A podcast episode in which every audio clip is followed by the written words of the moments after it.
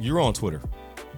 I am on Twitter. Yes, I am. That is the thing that uh, that you're on. Not only on social media. That's the only thing. The only thing. And you're and you're also on Diet Cheerwine, but I'm on that. I'm 100 percent on that. Cheerwine zero, baby. Um, it's been very interesting when if you're on Twitter, uh, probably the last year, year and a half, just some of the things that have been going on um, in the SBC, Southern Baptist Convention, Right. Um, largest convention, largest denomination in the United States. Yep. Um, you know, there's more Southern Baptist churches than anything else. Obviously, this makes them the largest. Right. And uh, we've talked briefly about some other things that have come up that have kind of been around that, but we never really talked about that specifically. And I just thought it might be a good conversation because you know recently we became a non-denominational church. Um, Right. I grew up in non-denominational churches before, um, but you were when you took over this church before um, they were that, so you, it, it stayed in that lane. And for a long period of time, that really didn't move the dial. You know, um, and but we made a decision together to be like, hey, you know, it's best time to cut bait is now than it ever has been. Right. And just thought we'd say could talk about some of the ridiculousness that's going on within that, how that affects the big church globally, um, how it how it's viewed, and just kind of some of the the thoughts we might have on that. Yeah, I mean, my heritage is Southern Baptist. I grew up in a Southern Baptist church. Southern Baptist church is. My father's a Southern Baptist pastor. Um, and even within the Southern Baptist Convention, there's been uh, slight movements towards more moderate, towards some liberal, and now back more conservative. Some would say even fundamentalist. Um, there's been movements from Arminianism to Calvinism. Like there's been all kinds of, of shifts within the convention over my lifetime. Um, the latest, I, I would say, dominant, prevalent ideology within Southern Baptist life has developed into what I believe to be Christian nationalism. What we've talked about that idea before, um, and it's it's almost uh, instead of God and country, it's almost country and God, or the two become one. Uh, most Southern Baptist churches you walk into on any given Sunday will have American flags uh, on their stage or in their worship center, uh, worship space in some place. Um, and so there's been this almost uh, um, of this nationalistic idea, um, this alignment with the Republican platform, and this morphing of following Jesus into also a, a national platform of political nature. And I think um, we began to see this. Focus on the Family was one of those ministries that in its in its infancy was designed on creating healthy families, and there was a lot of great things done there. And then they shifted and became really a political entity in a lot of ways. They really began to push politics. Uh, Samaritan's Purse, in the same way, was uh, initially an aid organization, and they do a fantastic job of aid, and they do a lot of really good stuff. But uh, Franklin Graham, as their leader, has become very politicized, very involved in the political stuff. Uh, all those things have ties to Southern Baptist life, and um, most recently there was uh, a report that came out that was initiated a couple years ago on sexual abuse within Southern Baptist churches and the idea that those in leadership in the Southern Baptist life knew about a lot of this abuse, actually had spreadsheets and kept, you know, um, I would guess logs of people that had been accused but didn't admonish churches from hiring these people. Um, there was a lot of situations within uh, Southern Baptist seminaries where young women were sexually abused, sexually assaulted, and approached leadership, and it was swept under the rug. Those women were intimidated and not given a voice for to to be able to uh, express themselves and to be able to find healing. It was almost always uh, turned against those women, and there's a lot of hurt, a lot of abuse there. Uh, there was a report that came out that just highlighted all of that. Um, and some of the bellwether guys like Johnny Hunt, Paige Patterson, you know, those guys were named in that report. And so I think it's, you know, for us, we we just saw that there was um, the the shift in the in the Southern Baptist Convention and the highlight of kind of what everything was going on in our culture, and there was a, a serious, I would say, uh, negative tone from all the communication coming out in those that were in power within Southern Baptist Convention. Um, J.D. Greear was the president for a season there, um, and I felt like we were hopeful that things would turn. Uh, but they just really haven't turned, you know. Um, and so since he's stepped down, now the convention is kind of reset again, back to kind of its old older ways. And so I just, you know, for us, it was we really believe in reconciliation from the racial side of what, and that the church should be leading that charge. And we just don't see that within the Southern Baptist Convention. It's just not there in any any form in, in any any form or fashion. yeah, right, right, Um, right. past- pastors like Dr. Charlie Dates, you know, taking his church Yep. out of the Southern Baptist Convention Yep. for those very reasons. Uh, Dwight McKissic is Mm-hmm. a, is a pastor uh, in Texas, and so he he's kind of stayed there, but he's been very vocal, Very In, vocal. in in his. Um, I guess displeasure with the way the convention has handled those issues, and so for us, it just became like there, there's no need for us to align ourselves with that organization, in in, in that it might hurt the ultimate mission and vision of what we believe we are as a church. Um, and you know, my take has always been this is what I've I've told people for uh, my whole ministry is yeah we're Southern Baptists, but we're more than that. We're Scripture. We're biblical. And we want to be true to what Scripture says the church should be. And if being Baptist ever got in the way of that, then we just wouldn't be Baptist anymore. And we got to that point. And I think that that's what's so. I mean, that's so. I just laugh because so. I love when you're just so cut and dry. But it's like that's what it is. Like, why? Why pull punches? Like you're like.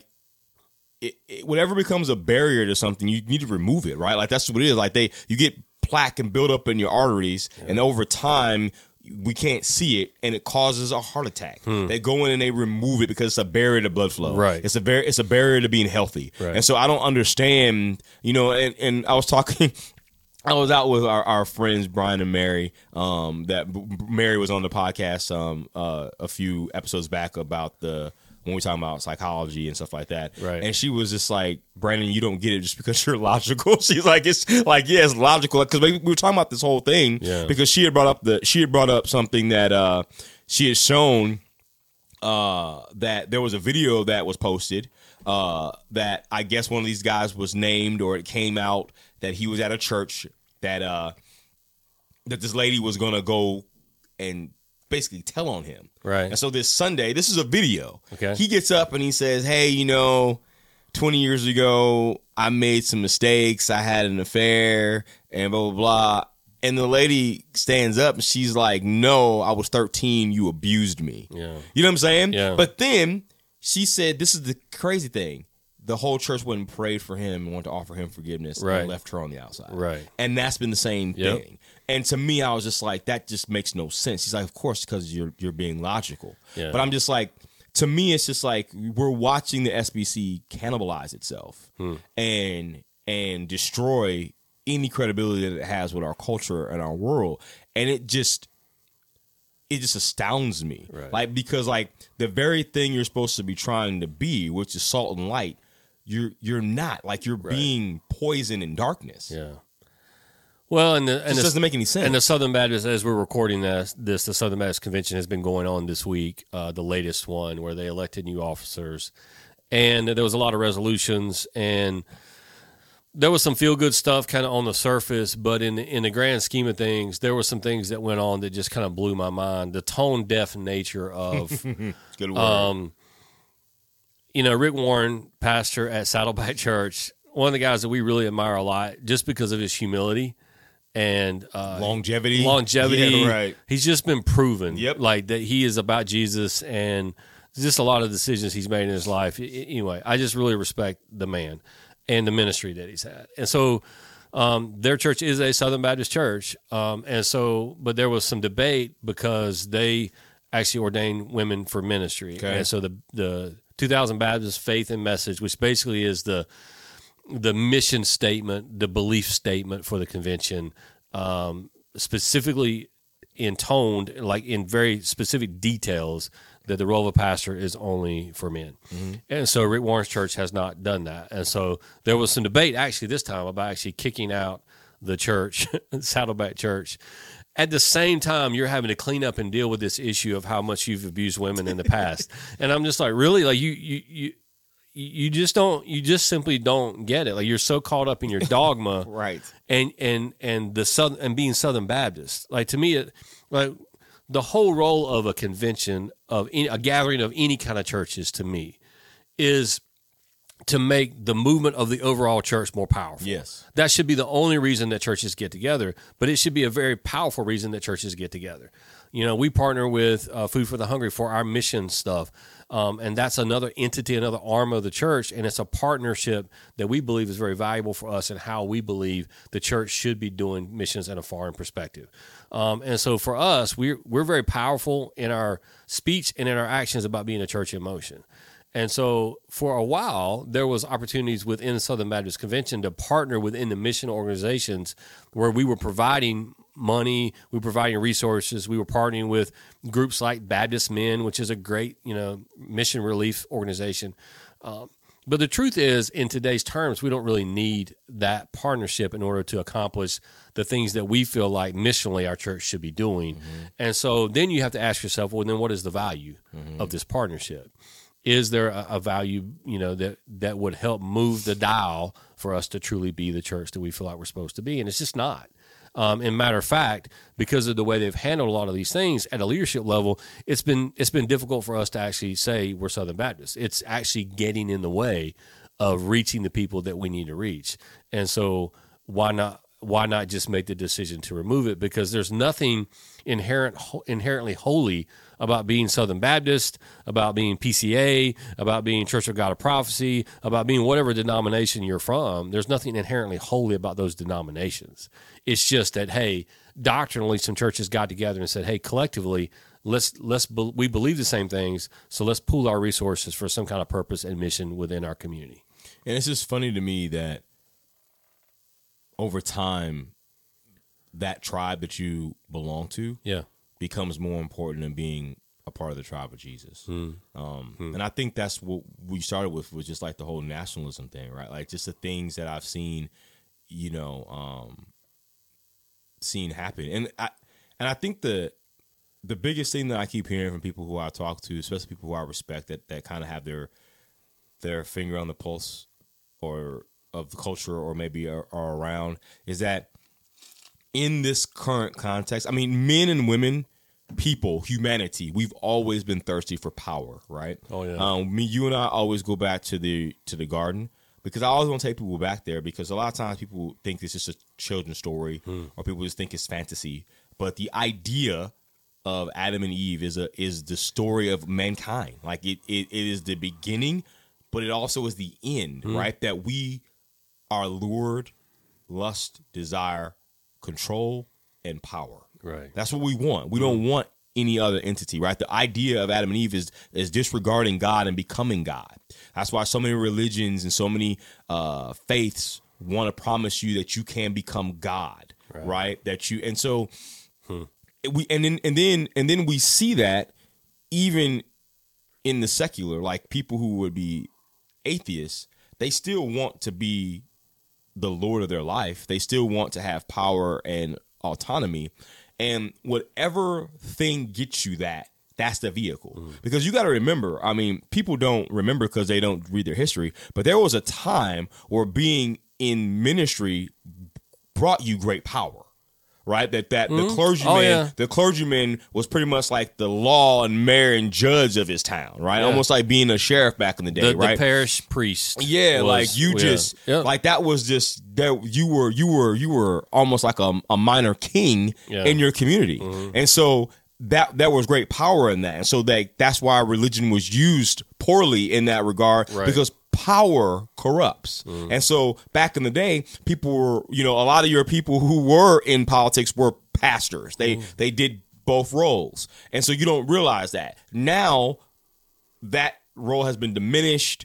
That's been stripped away by what we've done and by what we haven't done. And now we want to hitch our wagon to what we believe is going to give us that power. Mm. And so those denominations or those uh, beliefs, they become even more central than the gospel. And I think that's what's just is so damning and alarming, right? Is that where where my political allegiance flows, where my uh, tribal history flows is more important than the gospel. That's that's what just blows me away because if it was the other way around, if it was the if the if the if the cart was not ahead of the horse, we wouldn't be we wouldn't be seeing these things as well. Like people would just be like, "I'm done with that." But like, it's like, what are we trying to save?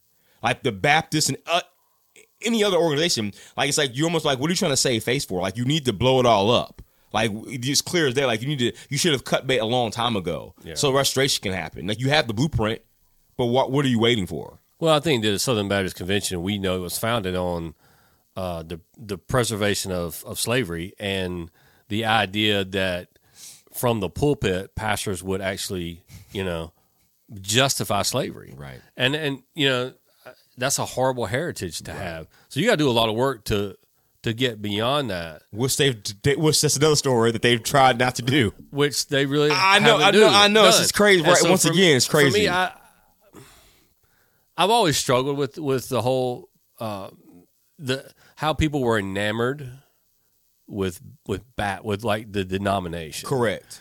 And the way, for those who know, who don't know, there is the Southern Baptist Convention, which is the national convention, and then each state has its own Baptist state convention. So mm-hmm. we we in North Carolina, we're in the Baptist State Convention of North Carolina, and so the money that we used to give to the to the denomination would go to our local convention, mm-hmm. and then a portion of that they would send up to the national convention. But Baptist life has always been the autonomy of the local church was big. In other words, the denomination really doesn't control anything that we do or say within our local. They don't own our building and all that kind of stuff. So it's it's total autonomy. Um, and but the the one power that the convention had was we can disfellowship you, right? So that's what they tried to do to Saddleback Church recently. We're going to disfellowship you. We're going to kick you out. You're no longer affiliated with us. Um, and so what I what I don't understand is that um, how how we are still in a situation where the the overwhelming majority of Southern Baptist churches are not even attempting multiculturalism. It's not even on their radar. They're not thinking about it. They're not working towards it. There there's no effort towards it at all.